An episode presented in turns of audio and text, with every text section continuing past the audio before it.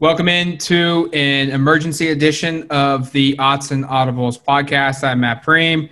Eric Skopil and Kevin Wade are both on the show as well. And we're doing this normally because we have a football recruitment of a commitment or some kind of basketball commitment, but we have a commitment to play sports.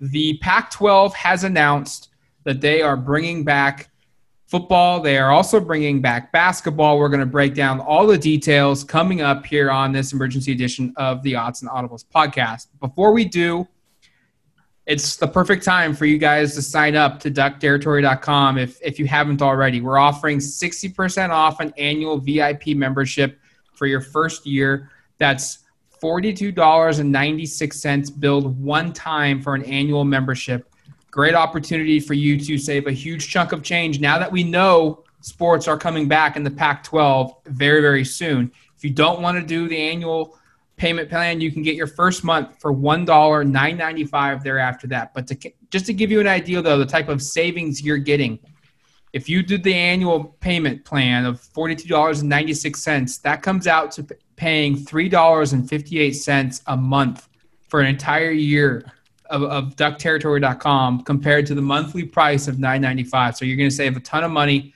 Highly encourage you guys to go out and sign up today. Take care of this uh, promotion because it's not going to last very long.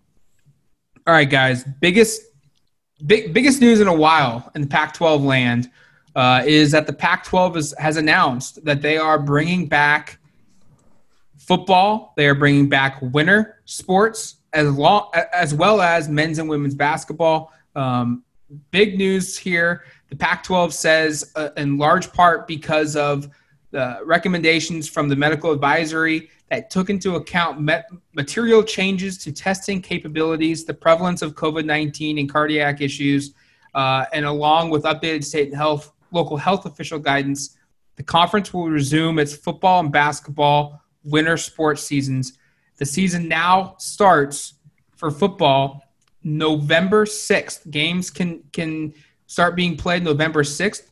Uh, this is big news. Probably most of the games will start on November 7th. Teams can practice immediately. They Oregon, if they wanted to, if they were able to locally, they could practice tomorrow. They could probably practice tonight. Mario Cristobal's already sent out uh, some, some tweets about how he's ready for the program. The schools has sent out a hype video. Uh, a lot of schools are doing the same thing. From a basketball standpoint, they will begin play the weekend of November 25th, which is inconsistent with the NCAA's official start date for both of those sports, and then other winter sports consistent with the NCAA season dates of the, of those uh, starting as well, which is basically January of 2021. Um, this is a big day in, in, the Pac-12. They've, they've, finally been able to get here. The, the committee uh, they, they they met today, three o'clock. We started seeing reports around just before four o'clock. Uh, the league officially announced it, I think, shortly after 4 p.m. on September 24th. Six weeks or so when since the date when they announced that they were no longer going to be playing uh, football the rest of 2020. So what a ride it has been, and Eric, we got some pretty good comments again from the Pac 12. They had multiple people on this conference call of why they made this decision. And we got some pretty good facts about how they came to that decision as well. And first, I want to say, what a birthday for a birthday present for uh, Mario Cristobal. Uh, it's his birthday, I think, I believe today, based upon what I'm seeing on social media. It's not like I've spoken with him directly, but uh, I mean, to get football back, you know, he's probably uh, blowing out those candles, feeling like his wish was was granted. Um, and yeah, I mean, there's a ton of information. My head is, is kind of spinning. I mean, we we've got uh, a, a, a, very in depth explanation from the Pac-12 in a release that really details the fact that this was a decision that was made deliberately, and one that was made uh, with with the medical. And this is what they've said the whole time with with the player safety and the medical, um, I guess, advancements that were needed to be put in place. With those now being made, you know, we, they spoke directly about the um, I think it's the, the Quidel testing um, that was announced what earlier this month, or maybe it was late last month. Um, that was a huge step in the right direction for this. Um, about the new information they had regarding um, the cardiac potential issues and long term, that was um, something that was brought up extensively uh, previously uh, when they made the decision back in August to postpone the season. Um, and, and, that there was uh, that, that the testing provided them, the daily testing provided them a lot more confidence in the ability to kind of mitigate this um, and, and, diminish some of those concerns. So, the, the, at least from the, the conference's perspective and, and, what they communicated, this was not about money, which is something uh, Oregon President Michael Schill said at least once. Um, this was uh, entirely about making sure that this was a deliberate decision that was made with the science and data um, kind of leading this decision. And so uh, I think it's the right decision. I think it's a decision that gets everybody excited. I think it's a decision that was made.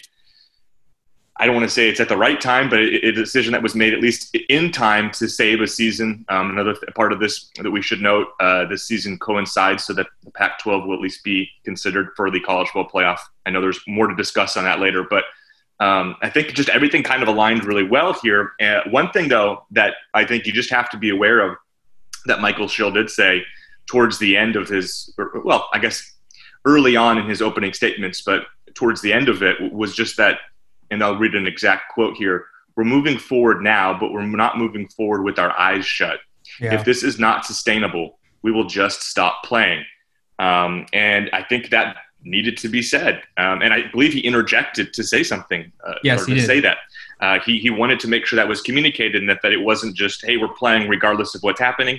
Um, he was later uh, asked a follow up question kind of regarding what sort of data they would need to see uh, in terms of making that sort of decision. He said it wouldn't just be one data point, they'd be considering a lot of different points to make a decision. And I think you know, you look around the college football landscape, and and you, we could argue probably for hours about the validity of playing or not playing, and what you're seeing around the country, regardless, um, certainly uncertainty week to week with which schools are actually able to play. I was just pulling it up, and I, I think I found I'll quote Sporting News here. I think there have been 25 games already through just um, you know part part of the season in college football that have been postponed or canceled. Um, Houston, the Cougars have tried to play five games; they've all been postponed or canceled.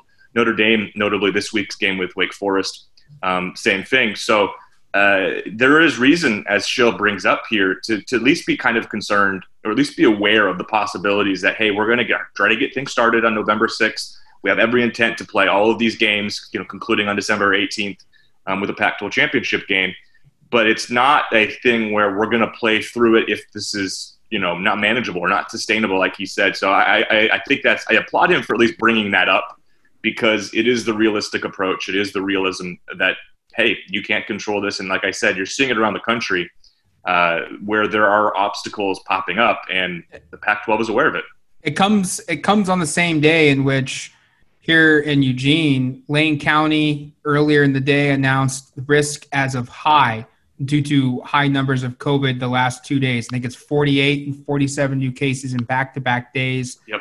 The, the county itself announces that people need to be extra cautious because the risk is high right now because of COVID. It also comes on the same day that Boulder County in Colorado uh, announced that they will not allow any gatherings, I believe, of 10 or more uh, for college age students because there has been a run on cases uh, at the University of Colorado. Some of them, I believe, have reportedly been tied to frats and other, you know, off-campus housing. But it comes, you know, those comments come on the, the same day that those two events happened within the, the Pac 12 footprint. So, yeah, I think Schill's been pretty good about really coming in and, and hammering home uh, some, some hard facts. That was one of them. Uh, previously, when, when he was on a conference call with media, uh, the UVO president, Michael Schill, said that even if the league wanted to try and play football, yeah. uh, early on in, the, in, in, in this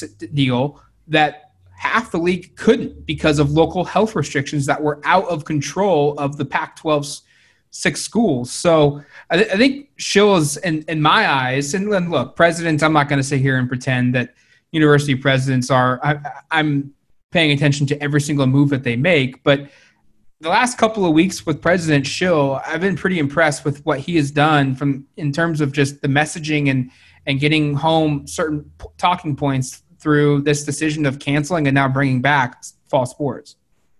Yeah, I, I agree, and, and I know you look online, and there are people, of course, skewering some of what the Pac-12 has done. That they were slow in this process, that they were behind, and and, and clearly they were behind the Big Ten. Can't argue that the Big Ten made a decision over a week ago to to, con- to continue its uh, or to start right around the same time the Pac-12 is. At the same time, I, I think the word of the day, or one of the words of the day for me, was just the, the word deliberate. And you can again, you can argue the validity of that point, but I think the Pac-12 has been deliberate. They have followed the science, and they now felt comfortable coming back. And I don't know if I fully agree with the the point and argument that money didn't play a role here. In fact, I, I, think I would just disagree on face value with that. But at the same at the same time, I think we can acknowledge that there was a there, there were some advancements and some things took place here since the previous discussion we had following.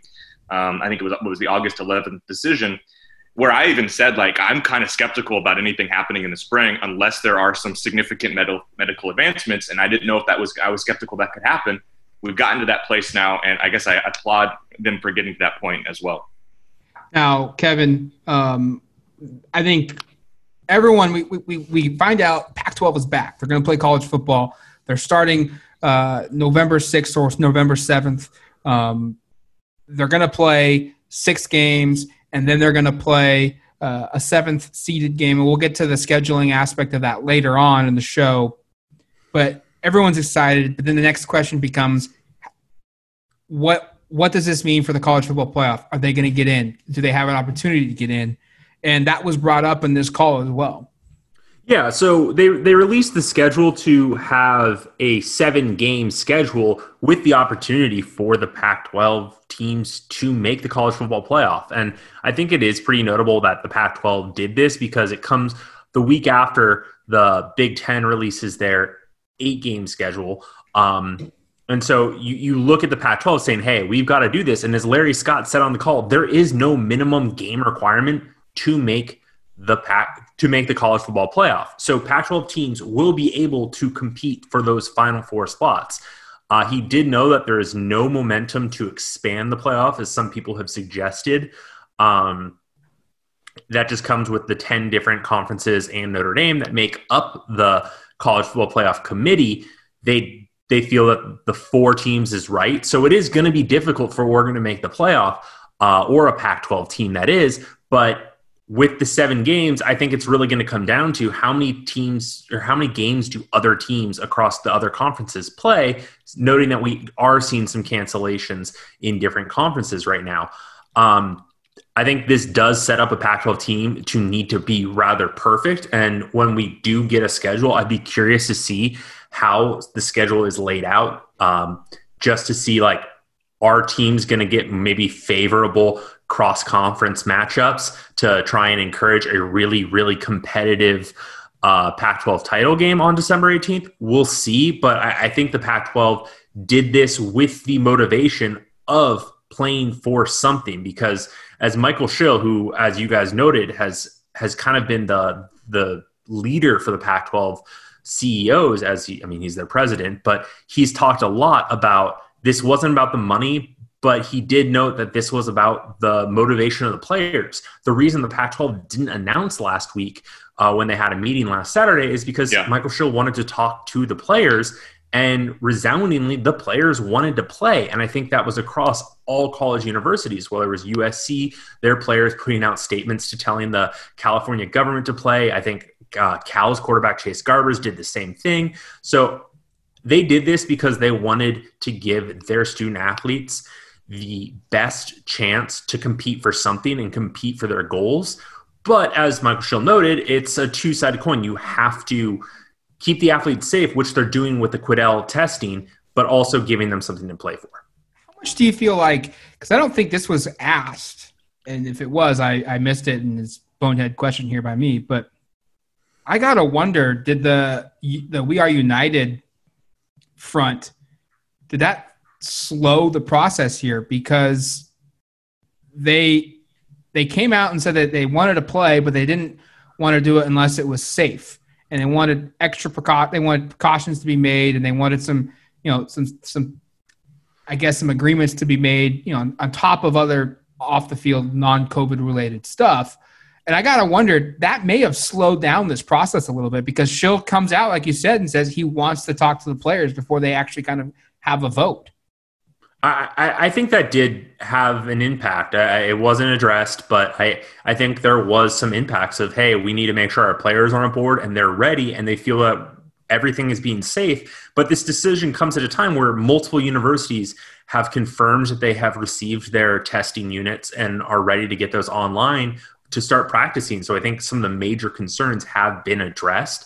And I, I know they said this wasn't about the money, but – the Pac 12 definitely wants to prove that it is a competitor. It hasn't made the playoff for the past few years. And if you if you talk to the players within the conference, I, I think there is some, hey, we've got some teams that could compete, especially when they're only going to play each other. So I think that's going to prevent present an interesting case to the college football playoff committee. Like if one team blows out everybody else, they might be ready to play for the, a national title not to butt in here too much, but uh, part of me does wonder, and Schill didn't say which groups he met with, but he did say met with multiple student groups. Part of me wonders if some of those discussions were had with with the Oregon's at least members from that Pac-12 unity movement, and, and I, I, guess I would be love to have been a fly on the wall there and kind of heard about those discussions. And, and I'm guessing we'll hear more in the coming days now that there's been an announcement from that Pac-12 unity movement. I don't think that's just going to magically disappear now that football is scheduled to come back.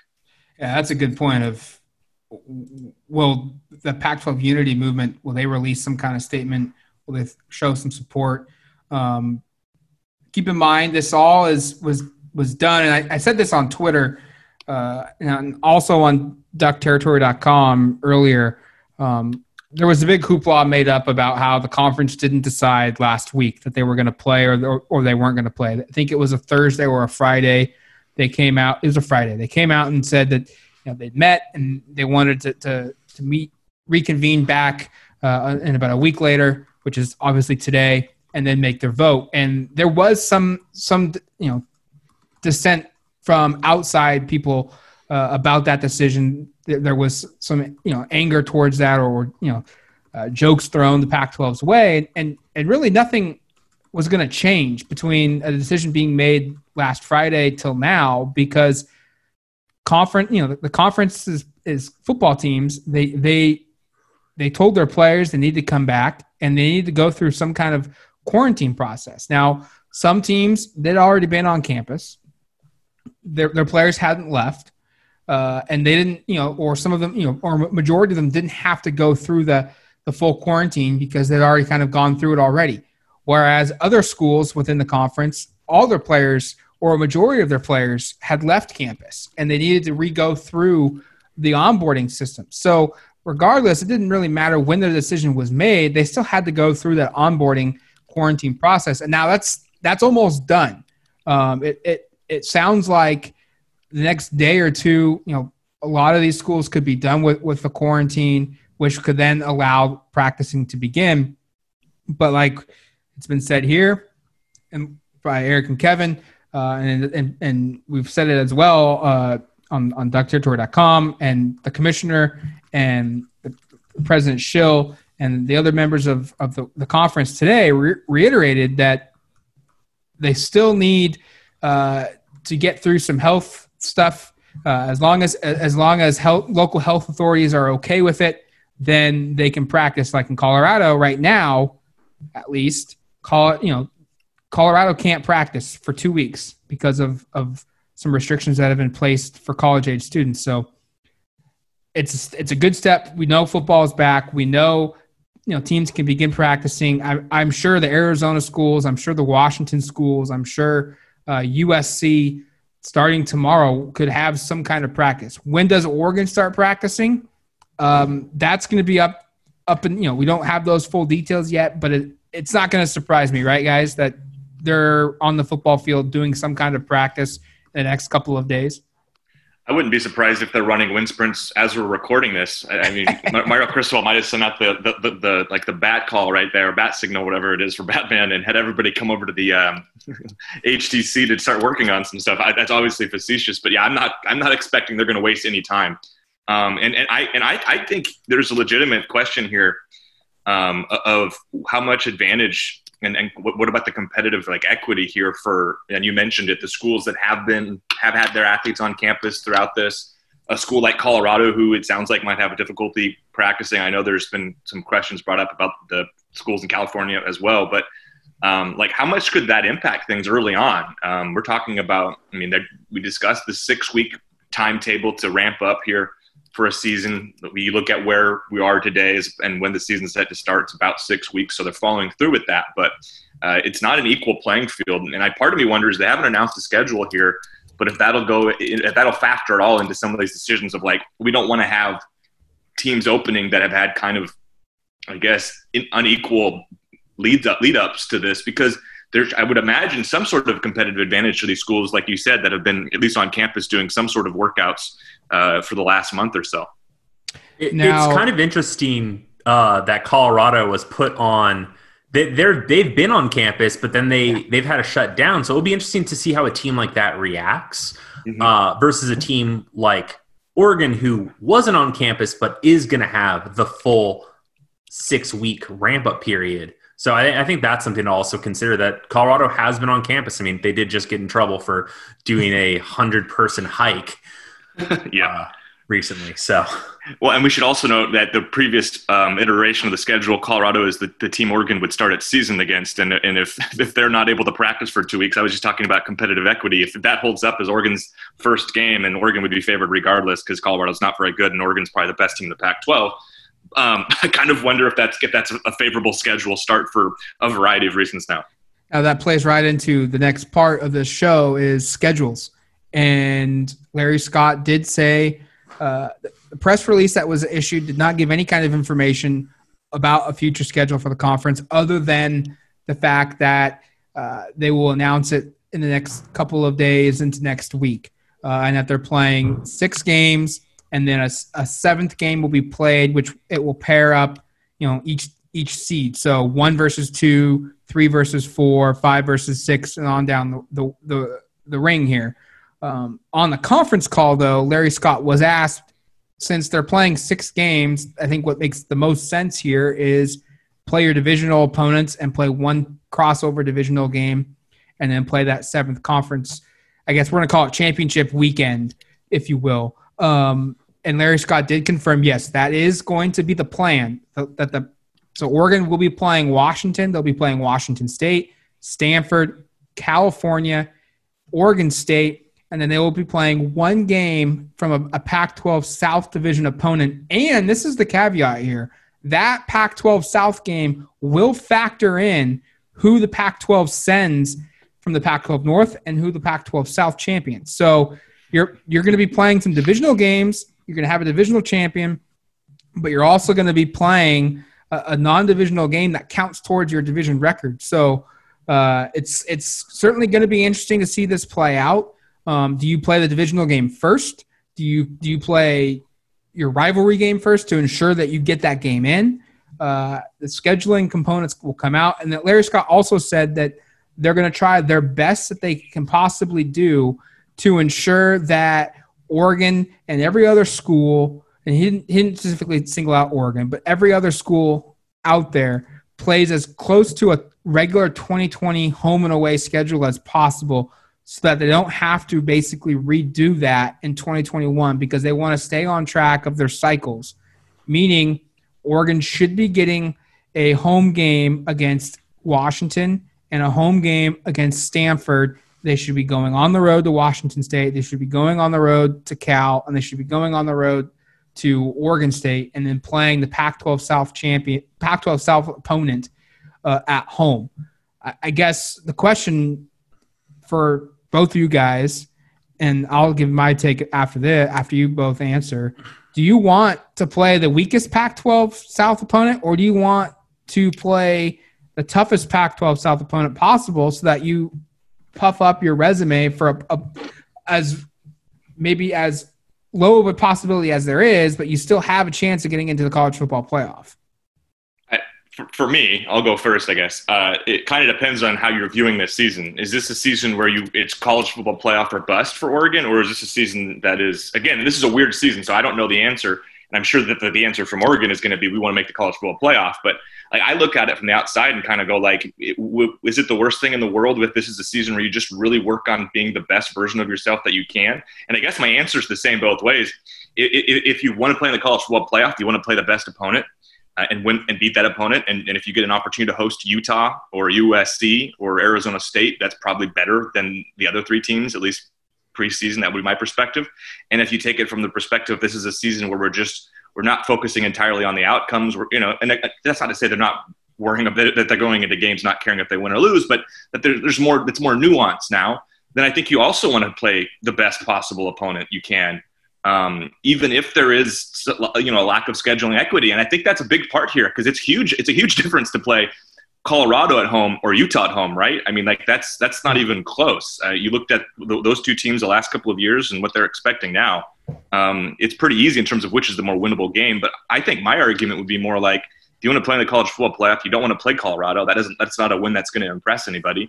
Um, and if you're just focusing on bettering yourself and the program, you want to be challenged as much as you can. And I don't know, not to make this a let's talk crap on Colorado podcast, but I don't know how much competitive advantage or, or benefit there is to playing a team like the Buffaloes other than having maybe an early season warm up game where you go out and, and, can win by four or five touchdowns and, and get your bench guys some minutes.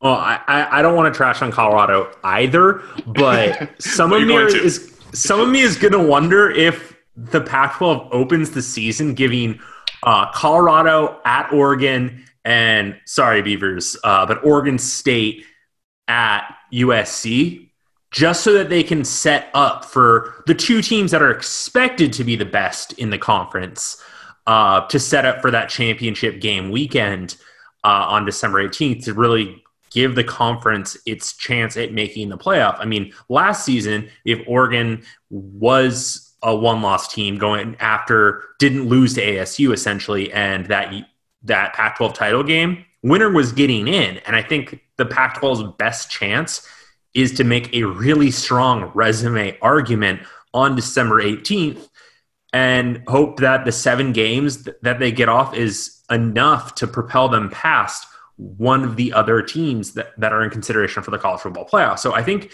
seeing this schedule when we see it is going to tell us if uh, the fix was in a little bit. I, I don't think the Pac 12 um, is going to necessarily do that, but I think there could be some, oh, those are some pretty easy cross divisional games uh, for certain teams just to maybe help the case of, hey, we want a team to be as strong as possible because that's the only way they're getting in the playoff. And and to me, I think um, it, looking overall at Oregon as a team, I don't think that this year would be the year I'd peg them to go to the playoff, but um, I think out of the Pac 12 teams, they have the best chance. So I think Oregon's going to be a good indication of what the Pac 12 does when they make the schedule.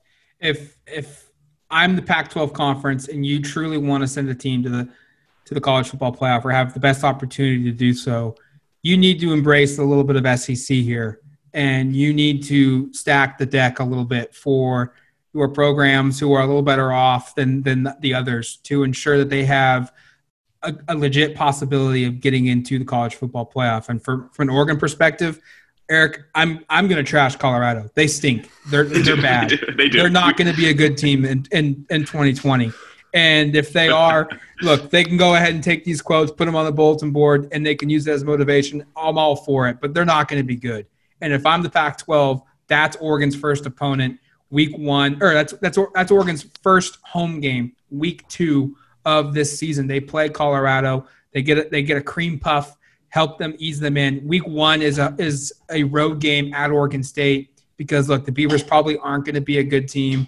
They're going to be improved, but they're still not going to be you know better than Oregon. They should be able to handle them week one. The Beavers are a team you don't want to play later in the year once they've started to to kind of work through things get themselves into a rhythm. They're going to improve as the year goes on. You want to play Oregon State earlier in the year. Washington State is a team I don't want to play because I don't know what Washington State is. Eh, eh, you know, betting lines right now are going to be impossible to make from a Pac-12 perspective because we don't know what what this would be like. And if I'm if I'm sitting here, I'm I'm giving Oregon a home game against Oregon State week one. You've got Oregon at home against Colorado week two. And then from there, maybe you you play a, a, a road game at Cal, and then you you play a home game against Washington, and then you, you, you continue to schedule out these games. But if I'm the conference, I stack the deck a little bit for Oregon. I stack the deck a little bit for USC. I stack the deck a little bit probably for for Utah and for Arizona State as well. I don't know if if there's another team in the Pac-12 North that you can say is a true college football playoff contender. Maybe a Washington. Uh, Cal. Maybe Cal, Cal, maybe. maybe. Um, but I, I I think Oregon and USC are the two clear-cut teams above everybody else you want to manufacture the best way possible, being fair as as, as most in the best way possible you can be to everybody else. But at the same time, give if, if, if a team's going to get a break, it's got to be Oregon or USC, so that you set up a game where it's seven and it's six and zero oh Oregon versus six and zero oh USC the last week of the season. Because I think if a seven and zero Pac-12 team is out there and there's other teams that have losses, they can get in. But if if if, if they're going to have a loss, there's no chance they get in. Oh, yeah, I completely yep. agree that it needs to be a perfect team, and and I think Oregon and USC can set themselves up. I mean, there was a lot of debate last year that Oregon shouldn't have played Auburn because you know what, a, a one loss team to ASU, if they would have just picked some other random team, probably gets into the playoff as a Pac one loss Pac-12 champion. So this year, a seven and zero oh Pac-12 champion probably does get into the playoff despite some early analysts suggesting that it might not. Now, well, let's let's end the show with some kind of question that we've got going forward for Oregon football. I, I think for me, the obvious one, and I'm going to steal your guys' thunder, so you got to come up with something else, is who plays, who doesn't play. We know Penei Sewell's not playing. We know Thomas Graham and Deommodore Lenoir both are not playing as well. Um, they've officially opted out of the season. I think it's highly unlikely any of those three guys come forward and say that they're going to re, you know, renege their their announcement and and of opting out, and they're going to opt back into this season. We've seen it play out a couple other places in other conferences, but those teams are playing sooner. They're playing more games, which in theory, air quotes, gives them a better opportunity of making the college football playoff. Um, Oregon's going to have to play seven games in seven weeks, go undefeated, without you know non-conference games. Kind of warm yourselves up a little bit just to have an opportunity to maybe make the playoff. I don't think those three guys come back. So my question then is: Are there any other guys that opt out? Could we see a Jordan Scott opt out? What does Jevon Holland do? Who's a potential first-round draft pick? Does he play or does he or does he opt out? Uh, I, I, think there's going to be some real serious discussions here in the next week or so, two weeks. Now that guys know they're playing, do you really want to play or are you going to opt out? And I think I'm going to piggyback off that and say my question is how well does Oregon replace those players, whoever it is? You mentioned the three that are, are currently set to not play. and We could see that number grow. I think in theory we could see that number. I know you just said you don't expect it, but in theory maybe it could diminish if Thomas Graham or Deommodore Lenoir, who I don't believe we've seen officially that they've signed um, with an agent. You guys can correct me if I'm wrong. Um, eh, could those guys jump back in? But regardless, uh, to me it's like. How does Oregon replace Penei Sewell? How did they replace those two cornerbacks? How would they replace some of the players Matt just mentioned? And how does that impact a season? Um, how and how does that really you know, some will come down to what the schedule looks like. How does that impact their first couple of games? Um, Oregon has been relying all season on um, Penei Sewell to be their left tackle and their only offensive line starter returning. What does this offensive line look like week one and week two now without him there? What are these? What does this defensive backfield look like if their two starting expected starting corners aren't playing, and maybe a couple of other defensive backs, or maybe Jevon Holland is the only one. But I mean, some of these other players, in theory, might not be back too. How does Oregon replace those players? And and again, like, what does that do for the impact of? We're talking about Oregon as a college football playoff contender. Can they realistically be one if they don't have a player like a Penei Sewell, if they don't have these defensive backs we just mentioned, or if they lose a couple of other players? I mean, again, we're talking about them as a team that could go seven and zero oh in the Pac-12 and maybe represent them in a, in, a, in, the 14 playoff. Um, is that really a realistic expectation now if these players do not play? Because we're not talking about the back end of the roster deciding not to play. We're talking about arguably three of the best players on the team. Yeah, I, I kind of want to jump in after that. I think the the Penei Sewell question is a big one just because of the offensive line. And to me, what does this offense look like? You're replacing an entire offensive line. You're replacing yep. a star quarterback in Justin Herbert. You're new offensive coordinator, and you only got four spring practices under Joe Moorhead.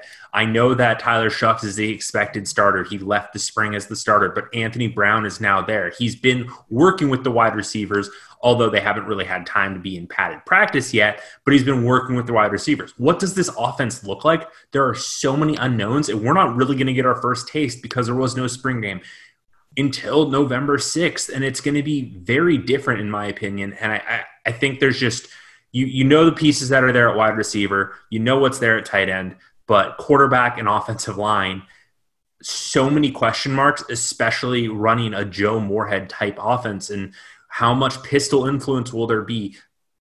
I'm very curious to see what this offense looks like and how they're able to attack it. I think we'll know quickly if Oregon is uh, the team that the top 10 team that had all of this hype. I know Joe Moorhead's very respected offensive mind, so I think there's reason for optimism. But until I see it, I, I, need to see it to believe it. So I think the offense is the biggest question. The defense, Andy Avalos does a great job there. They've got some studs in Mykael Wright and Dante Manning, so that's really not a question for me at corner replacing Thomas Graham. But the offensive line and quarterback issues, it's going to be something to watch. I, I through all of that though, I still am not going to pick anyone outside of Oregon to win the Pac-12. Does that does has that changed in your guys' mind, knowing that Sewell, knowing that Graham and Lenoir aren't on this team? Are you still picking against Oregon to win the Pac-12 championship?